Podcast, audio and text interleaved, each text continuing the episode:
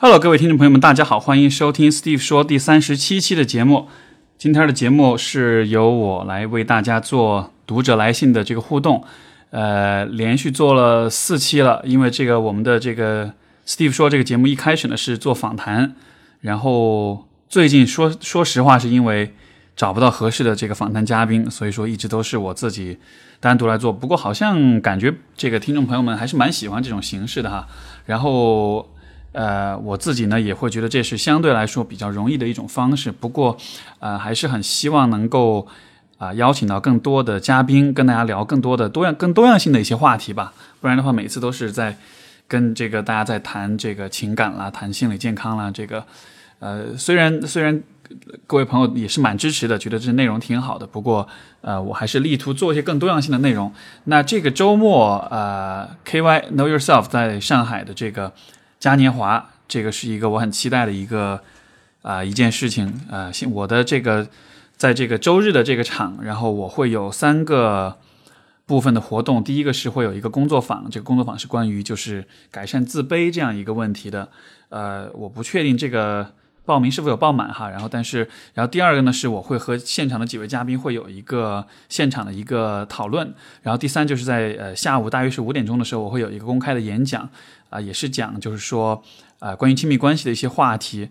这个活动要怎么样报名？我等一下会节目发布的时候，我会把那个报名的链接放在这个节目的说明里面。各位朋友，如果感兴趣的话，如果想要见我真人，想要围观我我的演讲，然后或者说跑过来跟我打招呼、交流什么的，欢迎去报名参加这个活动。是这个星期天。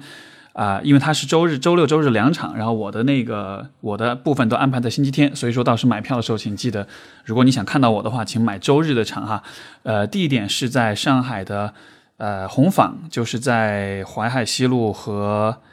呃淮海西路的最西边吧，那个红坊民生美术馆这个地方，所以位置还算是比较市中心的位置。啊，然后在这个活动上，我相信也会结识呃一些很有趣的一些嘉宾，因为我已经看了这个活动的嘉宾的这个列表，我觉得其中有一些人我蛮有兴趣认识一下。完了之后一定会把他们拉到我们的节目上来的。另外就是这个月末呢，就是大概二十二号左右，二十到二十号左右，我也会去广州、广东深圳那边。我在那边有好几位，我其实一直都很期待去和他们做这个 Steve 说的几位朋友，然后到时候也会。有一堆的很有趣的对话给录出来，所以这是接下来会发生的事情。那好，我们就话废话不多说，进入我们今天的问答环节。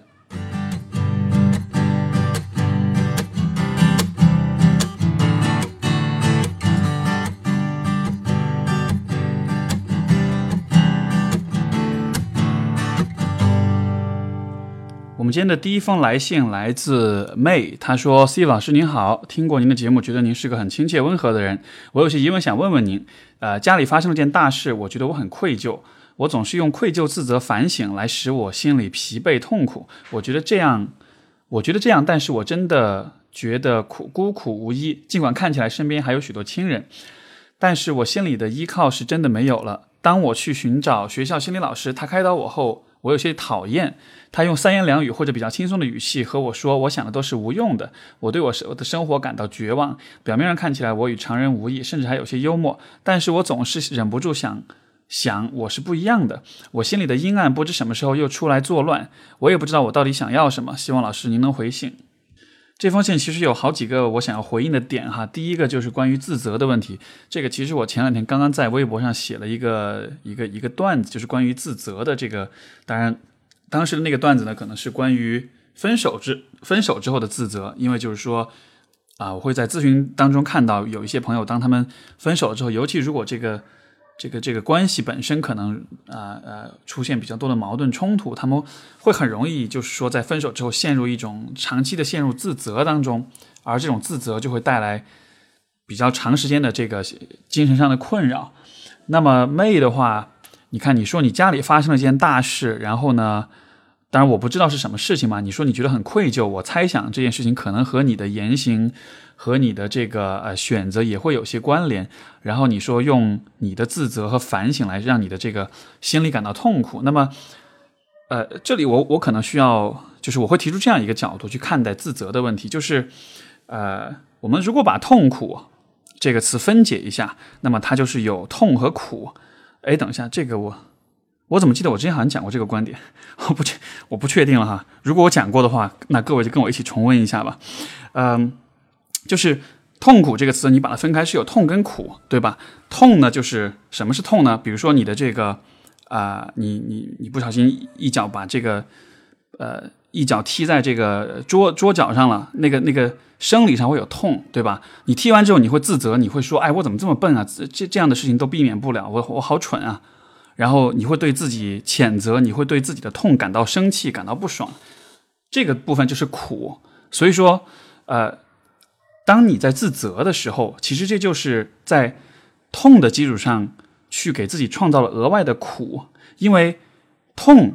是什么呢？在你在妹的这个状况里面，就是这件事情，这个家里发生的大事，这个大事可能会给你的生活带来一些冲击，带来一些影响。呃，这个部分是一个你必须得去面对和承担的，不管是什么事情，它该是什么样就是什么样子的。而当你去自责的时候，人们为什么会在发生一些呃？重大事件之后会去自责，就是因为当你在自责的时候，你其实是在认知上给自己建设、建立一种归因，就是这件事情如果我那样做了，这件事情就不会发生，或者它的结果就会不一样。这样的这种归因，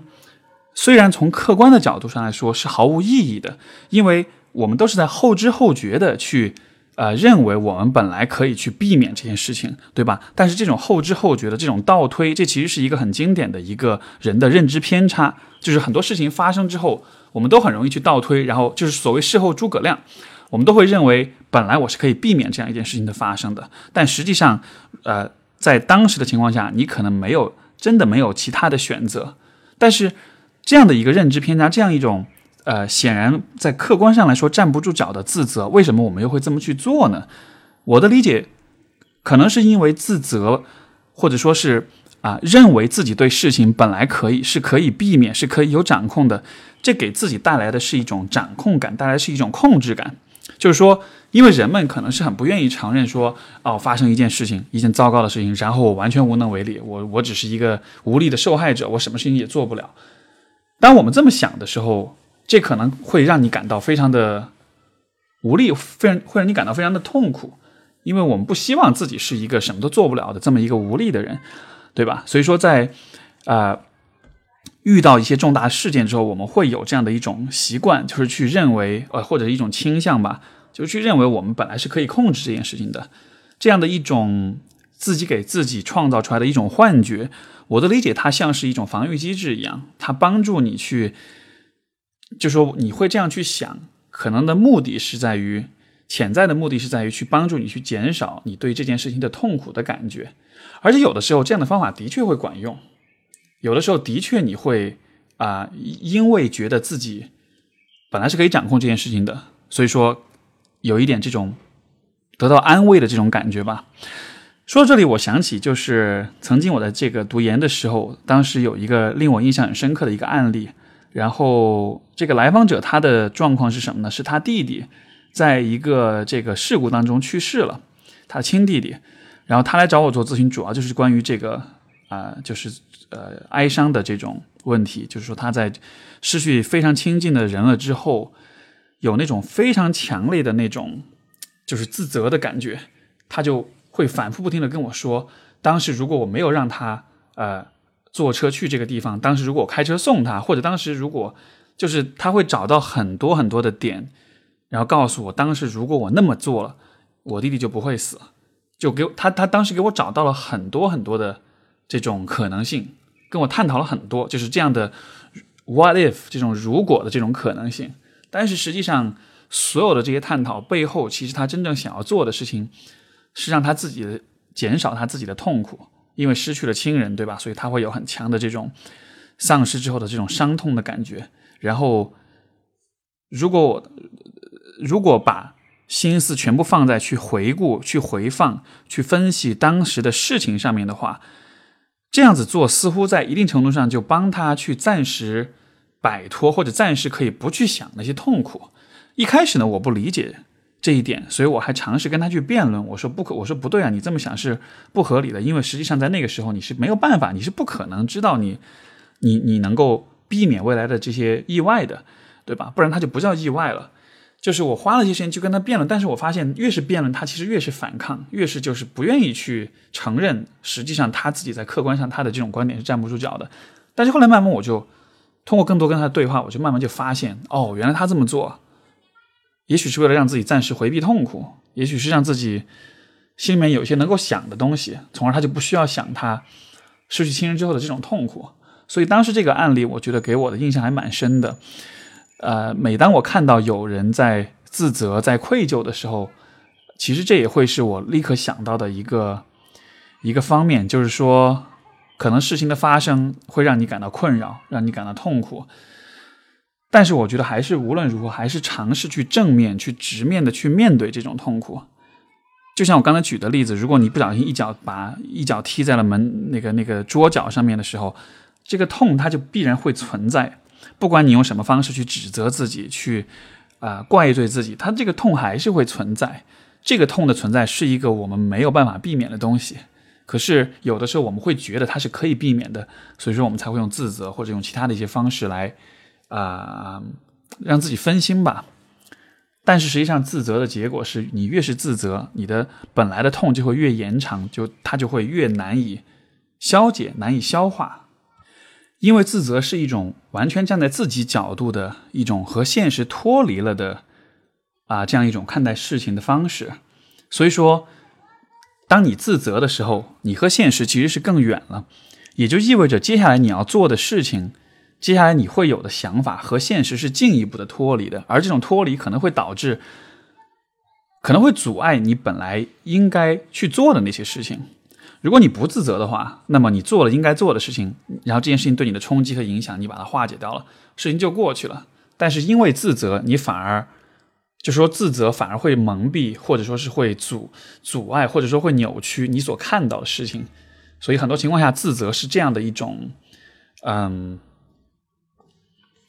可能影响我们视听的这样的一种情绪吧。所以说，关于这个自责，我会是这样的理解。然后你也提到，就是说啊，身边有很多的亲人，但是没有办法去啊依靠他们。那我不确定这是什么原因吧。但是在遇到重大事件，或者说分手也好，或者其他的这种重大事件之后，能够寻寻求社会支持，有找到人可以信任的人，可以安全的去倾诉、去表达，是一件非常非常重要的事情。其实这样的一件事情，也就是社会支持，其实也是一个能够帮助我们去处理这个痛的部分的一个很有效的方法。它不可能立刻起效，但是如果有了这样的一种社会支持的话，你的痛的部分的啊消化处理会更加的顺利一些，从而的话，你就不需要依赖自责这样的方式来麻痹自己。所以，这是我看到你的信之后的第一个反应。第二个就是说，你去找心理咨询，呃，学校的心理老师，他开导之后让你讨厌，因为他是用三言两语或者比较轻松的语气说，你想都是无用的。这个地方我想跟大家科普一下，就是啊，关于寻寻求这个专业专业知识、专业帮助的这个问题，因为我想各位喜欢听我的节目，估计多半也会对心理学感些兴趣，包括如果你们遇到问题的话，也许也会考虑去求助心理咨询师或者是相关的专业人士，呃。但是我觉得，在在寻求咨询的帮助的时候，你可能需要知道的，呃，你需要知道这样的一些事情。第一个就是说，像这个 May 提到的这种咨询师，用三言两语或者比较轻松的语气说你想的都是无用的，这显然是一个非常非常非常不专业的表现。因为咨询师或者说好的合格的咨询师是不会站在自己的位置上去看待问题的。咨询师需要做的是尽量的了解你。在了解了你的所有的想法跟感受之后，他能够站在你的角度去看待事情，去理解问题。他愿意去和你站在一起，他愿意去体验你所体验到的所有的感受、所有的痛苦、所有的情绪。因为只有当他和你站在一起的时候，你们才有可能进行真正意义上的工作。所以说，如果你和一个咨询师去聊，如果他不愿意听你讲话，他不认可你的观点，他不接纳你的感受和你的想法的时候，那么这样的咨询师，他的专业性，我觉得是有问题的。第二个呢，就是说啊，我认为好的咨询师，呃，或者说是，不管你找这个咨询师水平怎么样，呃，咨询师和来访之间总会有一个匹配或者说相互喜欢的问题。有的时候，就算对方是一个不错的咨询师，但是你依然有可能会有那种不是太喜欢他的感觉。如果你会有这种感觉的话，那么相信这种感觉，啊，尊重遵从你的这种感觉，可以考虑换一个咨询师，换一个你可能会更喜欢一些的咨询师。因为有的时候，这种两个人间的这种 化学反应是你没法解释的。所以，如果这种不喜欢的这种感觉持续的存在的话，不要担心，这不代表说你的问题很严重，这只是说两个人之间可能会有一个匹配度的问题，所以可以尽量可可去可以换人，我觉得没有问题。然后。妹还提到，就是说对生活绝望，因为表面上看起来与常人无异，甚至有些幽默，但是内心会觉得自己是不一样的，心里的阴暗不知道什么时候出来作乱，这样的一种内外的这种脱节，我觉得是也是算是一个经常常见的一个状况吧。就是说，当一个人内心会藏着一些秘密的时候，但是表面上看起来又会装出若无其事的样子的时候，呃，当你这么做的时候，你其实会让内心所藏的那些东西。就是本来他可能没有那么严重，没有那么糟糕，但是他感觉上会变得更糟糕。呃，怎么理解呢？就是说，比如说，如果我心里面有一个秘密，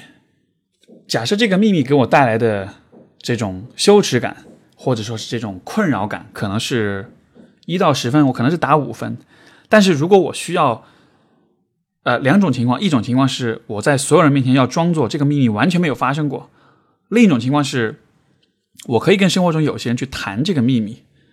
呃，他们有一些人是知道的，他们是了解的，对吧？想象这两种不同的场景，一种是你没没有办法找人谈，另一种是你可以找到些人分享。那么这样的情况下，你觉得最开始我们打的那个五分的那个困扰感，在这两种不同的场景里面是否会有变化？在第一种场景里面，它有没有可能变得更严重？因为你没有人去可以去讲；而在第二种场景里面，因为你可以去倾诉，可以去披露。所以会不会它其实会变得，也许比五分还要再低一些？所以说，这其实也是啊，不管是你遇到的是什么事情，不管你心里面有怎样的一些秘密，我会非常的建议，就是把你心里面的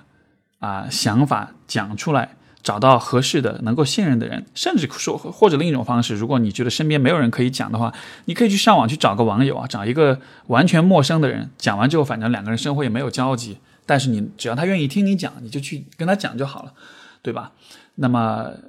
这样的这种倾诉的方式，我会觉得也许会让你啊感到好受一些。至于你说阴暗，呃，阴暗是个很有意思的词哈。我一直都觉得这个，可能在做咨询师之前，我一直都会觉得啊，阴暗可能就是关于，比如说关于性本善、性本恶的问题，我一直都会觉得人应该是有善和恶都会有吧，但是。怎么说呢？你看，过去这么几年以来，我一直做咨询，包括跟各种各样的人交流。其实到现在为止，我都就是我越做咨，因为每一个来访者都会，我都会深入到他内心的很深的地方去，对吧？都会看到很多很多的东西。但是现在为止，这么多的人里面，我从来都没有看到过有谁是有真正意义上的阴暗的。呃，我不知，有可能是因为我的来访者他们求助的问题都。是在亲密关系或者是家庭关系这样几个特定的问题上，但是不论，但是不管不管怎么说，就是我看到的是，我我真的没有看到所谓的真正意义上的阴暗的东西。如果有的话，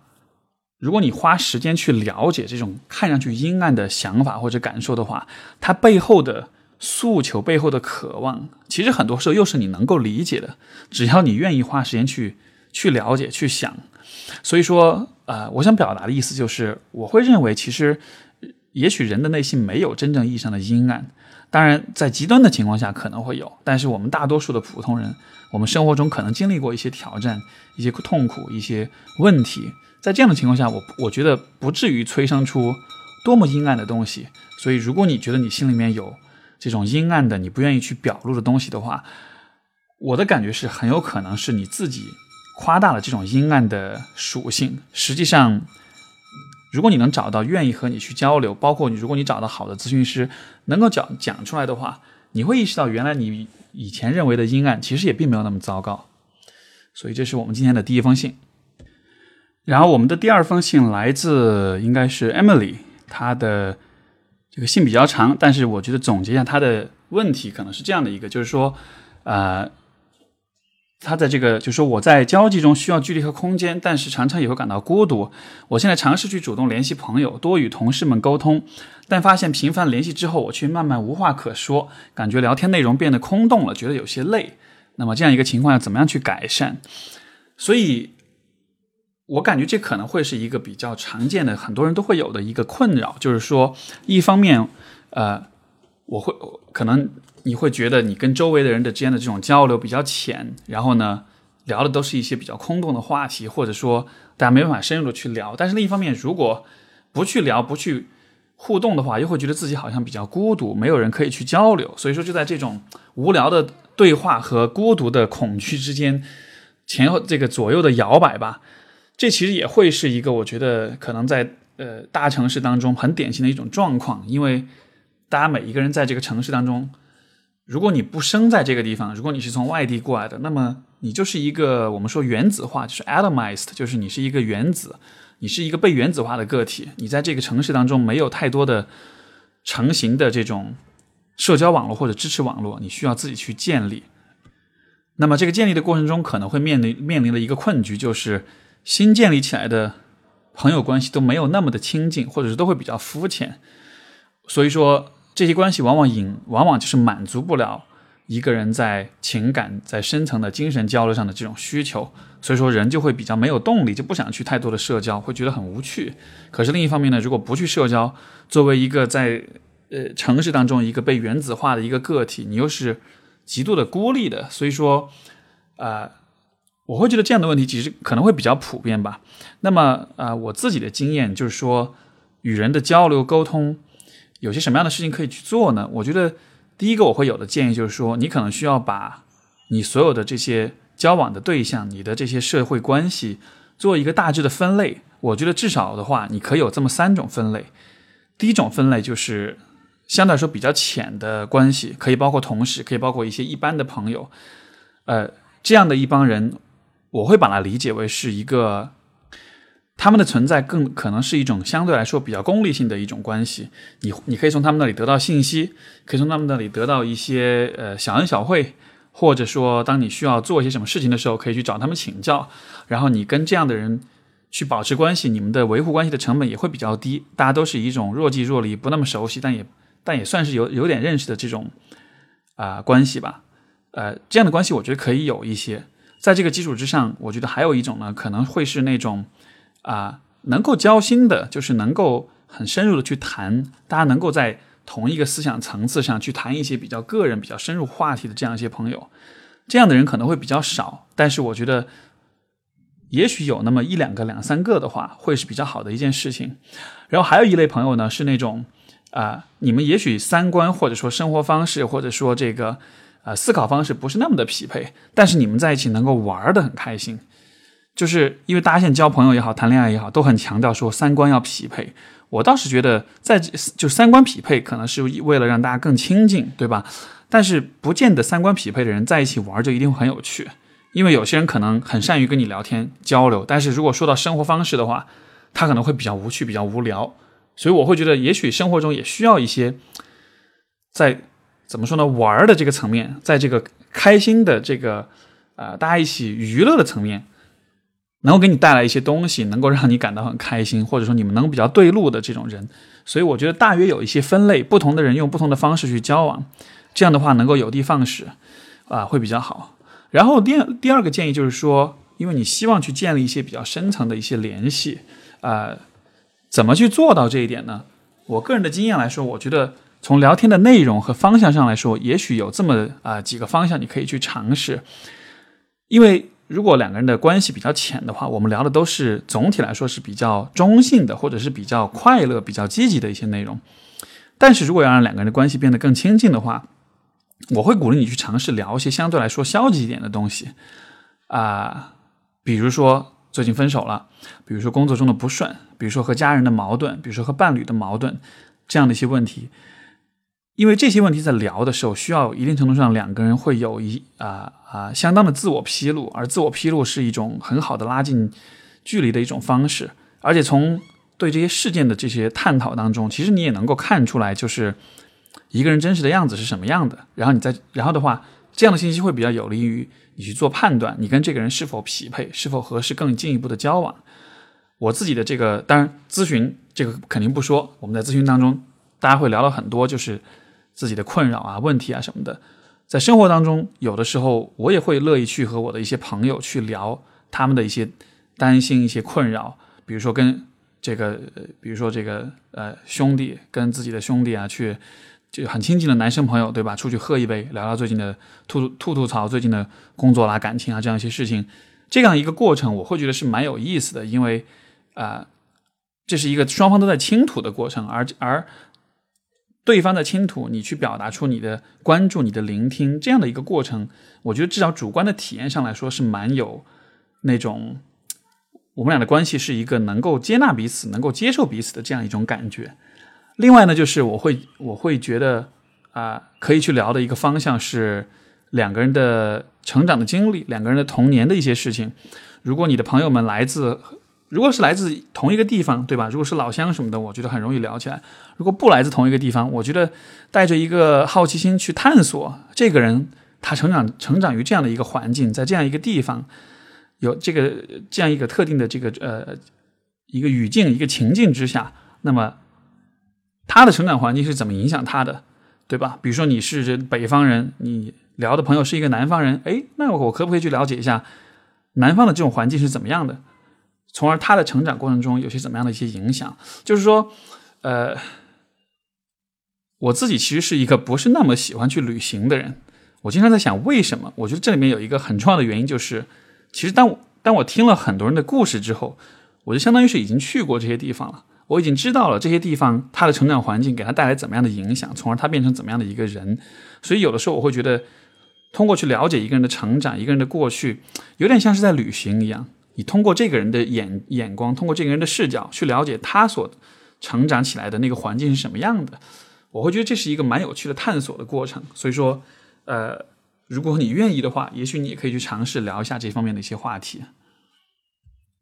然后我们今天的第三封信来自张三，他说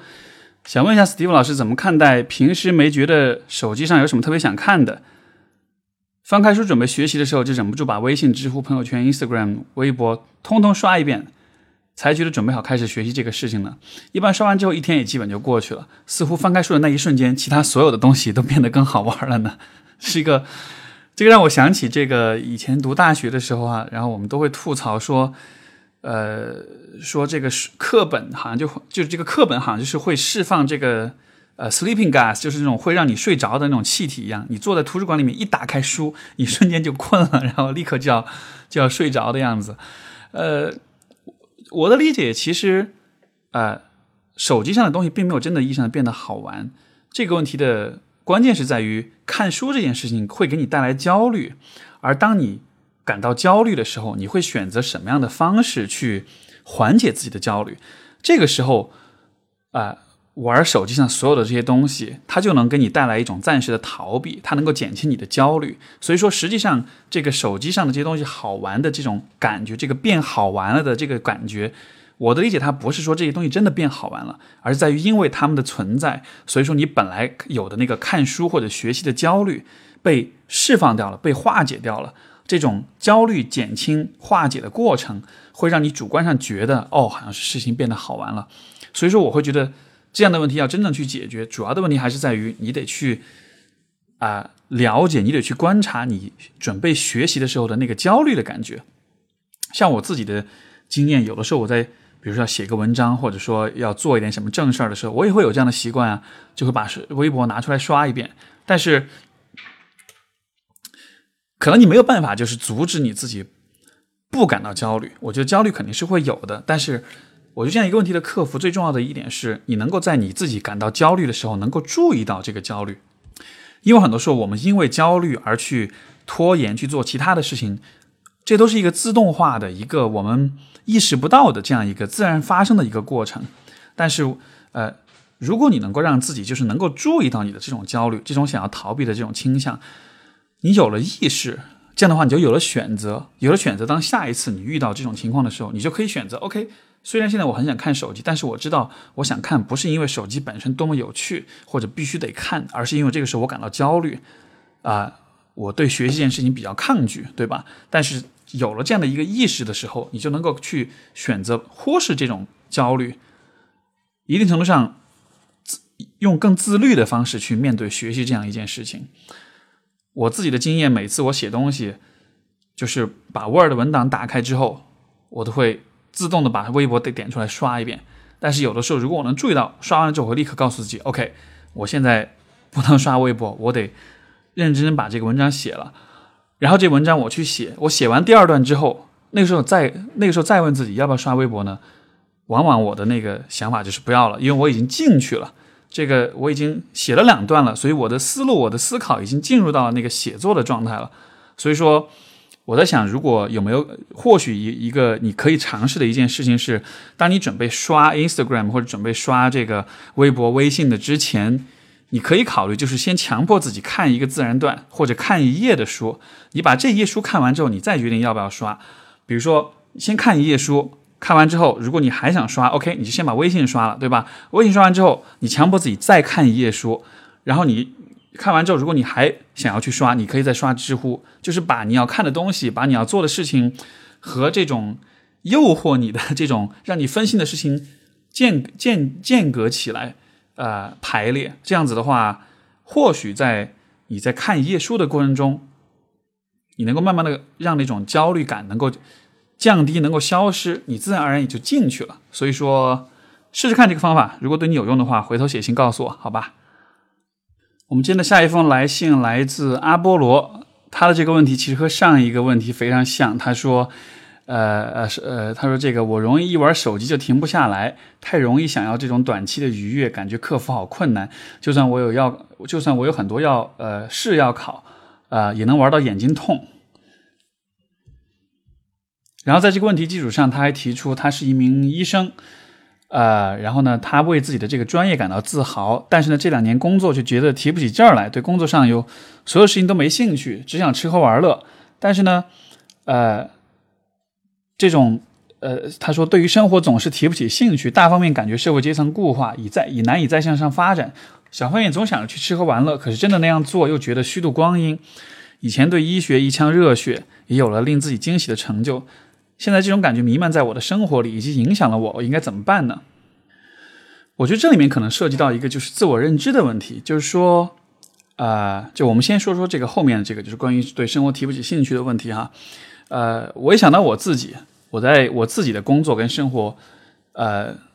这么几年下来之后，我对自己的观察，我会发现我会有一个呃一个一个一个倦怠周期，就是说我大概大概过。六到八个月左右，我会进入一个比较倦怠的时一个时间里面。这个时间一般会持续大约半个月到两个月不等吧。就是我会好像有这样一种周期性的变化，呃，人就会进入一个相对比较消沉的状态。呃，我也不确定是这个这种变化是怎么来的，是为什么会发生这样的事情。但是随着时间久了，慢慢就会觉得这好像就是一个一个一个一个一个自然的循环。所以说。我的猜想是，也许每一个人的心理状态，或者说情绪状态，也许都会有这样的一个周期，就是我们在隔一段时间就会消沉一下，隔一段时间就会体验到这种有点像是抑郁了，什么事情都没有兴趣的状态。所以说，当你遇到这样的状况的时候，我会，我会觉得，我会想问你，就是说，以前的生活中你是否也有过这样的经历？你有没有观察过这个时间大概是一个是否有一些规律？因为如果你能找到一些规律，如果你以前也有过倦怠的这种阶段，而且是呃反复的会有的话，那么我会觉得现在当下的状态也许就是暂时的，也许是你隔一段时间就会过去。至于为什么产生这样这种阶段性的这种倦怠，我觉得可能有很多原因，也许跟生理上的啊问题有关系，也许可能是这个情情绪上的问题。呃，我会觉得。有，也许有一个很重要的角度是在于，其实人一生都是在不断向上的。尤其是像你看，比如说你会给我写这封信，你会思考你自己的问题，那么我猜你的生活态度应该总体是向上的，对吧？那么我会觉得人一生中其实不断向上的过程，也是一个不断的去啊解决问题、去克服困难的过程。这样的一个过程其实是蛮难的，是蛮辛苦的。像这个阿波罗也提到说，社会阶层固化难以发展，包括。娱乐，又是一种虚度光阴。就是咱们说的直白一点，我们生活在这个国家，生活在这个社会，其实有很多的挺困难的事儿，挺麻烦的事儿。对吧？我们都需要不断的去面对一个又一个的挑战，需要挣更多的钱，需要拿到更高的职称，或者是买到更大的房子，怎么样的？你想，你把一个人放在一个不断的需要去向上去挣扎的一个环境里，他肯定会有周期周期性的倦怠，呃，倦怠啊，对吧？所以说，这种倦怠，我会觉得，啊，它本身可能就是一种我们对于这个环境自然而然会有的一种反应。如果比如说。想象我们生活的是在古代，对吧？在这个古代的农业社会，或者更久远的这个狩猎采集的社会当中，那样一个环境里，我们每天的生活大约都是一样的。我们不太需要考虑自己的生活、个人的发展和事业一个整体向上的一个过程。那样的情况下，我们每天面对的这个挑战大约都是差不多的。这样的情况下，可能就不会有那种周期性的倦怠了。或者说，也许比如说，对于古人来说，他们一辈子可能会有那么一两件事情是比较大的挑战，要让他们很辛苦、很累。但是你想，对于我们现代人来说，可能每十十年、每五年、每甚至每一年、甚至每半年、每几个月，我们都需要去面对一些很大的一些挑战。那么这种挑战，我会觉得对人的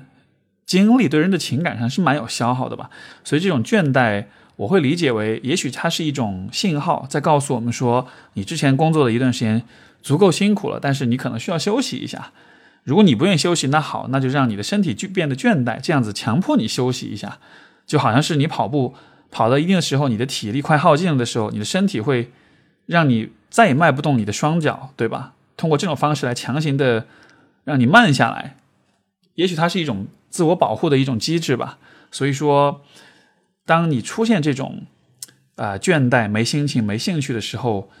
啊，至少我自己遇到这样的状况，我会用这样的一种方式来，你说是说服自己也好，你说安自我安慰也好，不管怎么样吧，我会觉得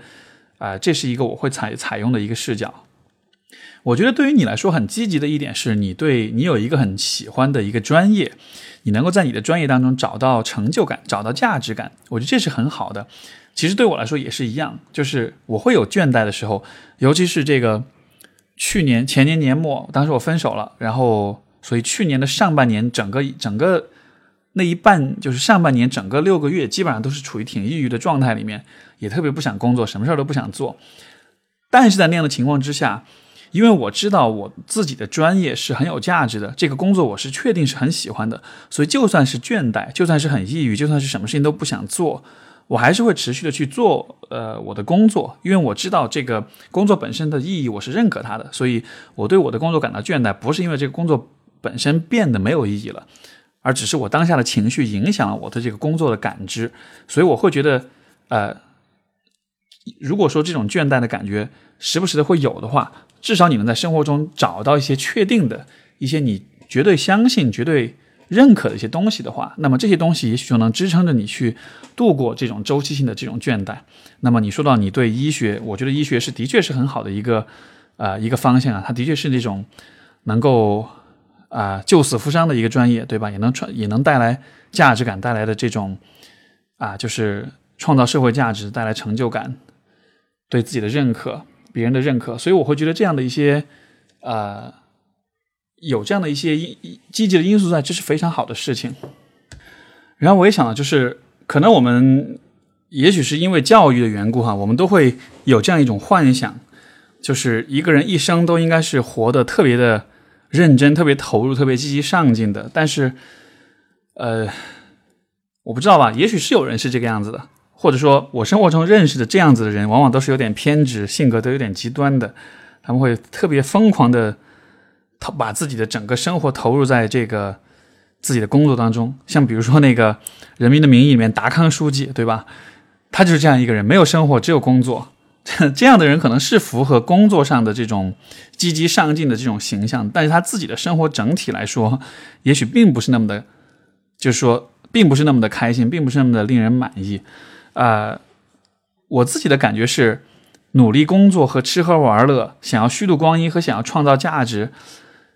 可能在人生中的相当一段时间里面，我们都需要在这两种状态之间不断的切换。我们能够做的也许不是啊，不让自己想要去吃喝玩乐，因为这是不可能的，这是人本性，对吧？我觉得我们能够做的是更科学的去管理这种切换的过程。如果说这种切换我们能够把握，能够预测它的时间长度，能够把握它的频率，能够让我们在需要，比如说用功的时候，能够及时的从那个享乐的环境或者那个状态之下能够脱离出来。能够认真的去做自己需要做的事情。如果是这样子的话，我倒是觉得认真努力工作和这个贪图吃喝玩乐，呃，这两种状态各有各的好。所以说，如果你把它都管理好了，那我倒觉得这没有什么没有什么关系啊。因为如果你想要玩一整晚上的游戏，或者说你想要看一整晚上的电视剧，是不是就会被这种放纵感搞得就是很有负罪感呢？问题就在于，这种放纵本身是挺舒服的，是挺爽的呀。而且，呃，人并不是一个能够完全的做所有的事情都是理性的一个这样一个这样一种存在，对吧？所以，哎，我感觉我有点 把大家带偏了，哈哈。但是就是很坦诚的讲，我自己的生活中我也会有这样的时候，有的时候就是想要看一整晚的电视剧，有的时候就是想要玩整晚通宵的通宵玩游戏这样的，呃。重点是在于这样的行为可以有，但是你你能够把它控制在一个合理的范围之内，不让它影响到你正常的工作和生活。那么偶尔有一下，偶尔偶尔开心一下，放纵一下，我倒真不觉得这是什么特别大的问题。所以，呃，不知道这样的回应是否能帮到你吧？就是说，适当的、适度的放纵，也许反而能够满在满足了你的想要虚度光阴的这种呃吃喝玩乐的这种心理的同时，也许又能够给你带来点儿。该努力工作了，这样的一种负罪感，所以说，我也不知道吧。这个问题我也是靠着自己的直觉在回答，所以说这不是任何专业的这种回应，但是试试看，也许对于你来说会有些帮助。然后今天我们的最后一封信来自小禽兽的提问啊，很萌的名字哈。他说他的一个问题是自己总是苛求他人，没法接受异性。虽然年过三十，可一次恋爱经验都没有过，经历了二十六次相亲都不欢而散。通常都是没见面前自己有点小自卑，会理想化对方，甚至崇拜他们。见面后因为一点小事就挑剔贬低对方，特别烦躁。即使很有好感的男生，当他表现出关心体贴的亲密行为时，我只感觉尴尬和厌恶，忍不住逃离。从小到大，周围没有我不讨厌的人。无论是谁在熟悉以后，都会忍不住挑对方毛病。而我的母亲是个爱抱怨、要求完美的人。虽然知道人无完人，但是我自己还是没有办法和人建立亲密关系，朋友也寥寥几个而已。怎么才能够宽容的看待他人、欣赏他人、自然的接受异性呢？这个问题看完之后，当然可能会有很多不同的去解读、去深入的角度哈。那你说到关于你的自卑的问题、理想化别人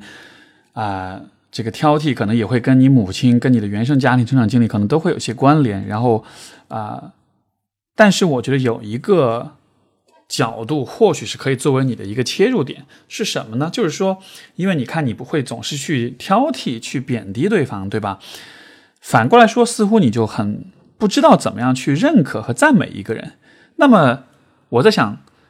因为首先就是认可跟赞美，可能我们大家会有一个误区，觉得。要赞美一个人很容易，就说他好不就行了吗？但是实际上，从我的角度来说，要认可、要赞美一个人，这其实是一件还是有点难度的事情。为什么这么说呢？你想想看，第一就是，如果你要认可一个人，而你的认可又不是那种很假的、很表面的那种东西，对吧？当我们看到一个人长得漂亮，说：“哎呦，你长得好漂亮。”我会认为这不叫认可。一个人夸你漂亮，或者夸你的外表、外在的东西，哎，你好优秀，哇，你工作好棒。这个其实不叫认可，这只是在，他们只是在描述一些 显而易见的一些事情，对吧？所以为什么这样的认可听上去一点都不走心？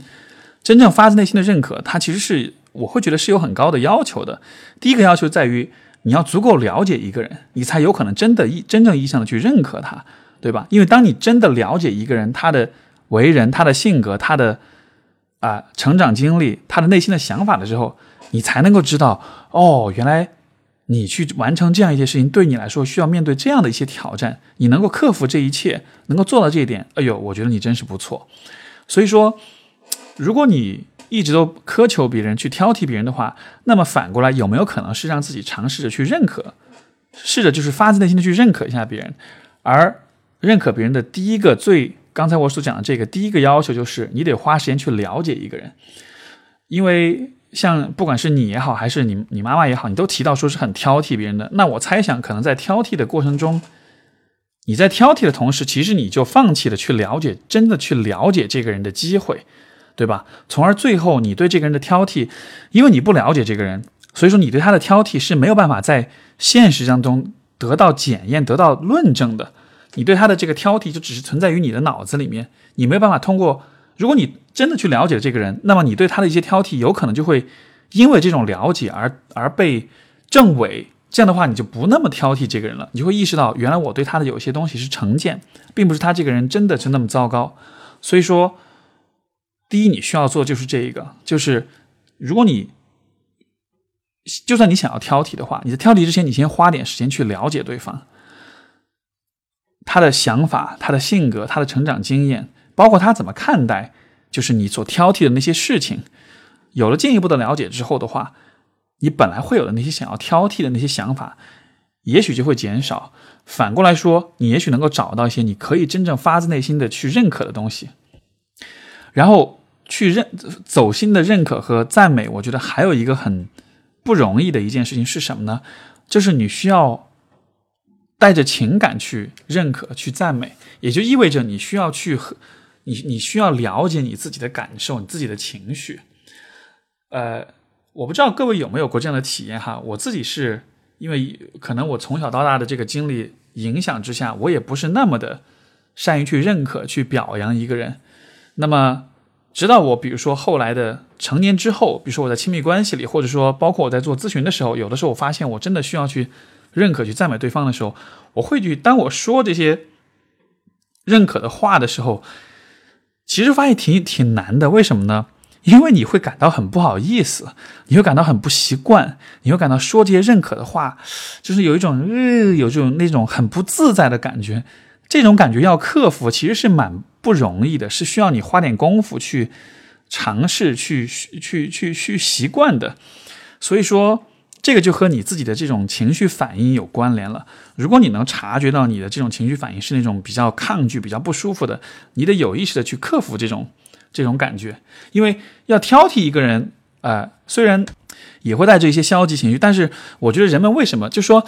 从这个难度上来说，我觉得挑剔一个人比赞美一个人要更容易一些，对吧？因为挑剔第一不需要你特别了解对方，第二就是你在挑剔的时候。你在情绪上，你在情感上是完全疏离，是完全抽离的。你不需要感受自己的感受，你只需要找到对方的缺点，然后去去攻击、去打压就好了。你不需要为自己的这个，呃，就有的时候，比如说我们挑剔一个人，我们可能会意识到，哦，我的挑剔让对方伤心了。但是反过来，我们又会觉得，哎，你自己做的不好，所以我不需要同情你，对吧？所以说，从情绪的这种。体验来说，我会觉得挑剔一个人比认可一个人更容易一些。所以说，反过来说，如果你希望改变这样一个状况，我会鼓励你尝试着去了解一个人，发自内心的去感受一下你对这个人的这种认可，把你的这种感受、这种情绪反应描述出来，把那种想要认可一个人的时候的那种不自在的感觉给他克服掉。呃，我不确定你的这种挑剔，你的这种啊。啊，贬低的这种习惯是否能真的彻底的能够改掉？但是我觉得，如果你在挑剔，特别喜欢、特别善于挑剔一个人的同时，你也能做到，你也能逐渐变成一个能够特别找到别人的亮点，去认可、去赞美他的话，这样子的话，也许也不是那么的糟糕吧。所以说，我会觉得这里的真正的问题，也许不是挑剔，而是在于你需要学会怎么去认可。所以，这是我对这个问题的一个看法吧。好的，那今天。聊的话题也比较散哈，乱七八糟的。然后不过还是很感谢各位的来信。然后其实我这边还有好多来信还没有来得及去回应，这个可能就需要我们之后的节目一点点的来来回答了。然后呃，最后的话，如果各位愿意的话，也许可以在评论里面跟我说一说，就是你们觉得呃一对一的访谈和这个我们做这种读者来信互动的话，哪一种形式你们会更喜欢一些？包括说，如果我把两种形式混起来，啊，进行的话，那么大约怎么样的一个比例大家会觉得会比较好一些。包括这个节目本身，如果还有任何的其他的建议，也非常欢迎各位在听完之后，在节目的评论栏里面留下你的这个建议，我都会非常乐意的去了解，然后去做调整，好吧？那我们今天的这一周的节目就先到这里啦，然后我们就下个星期再见，好，拜拜。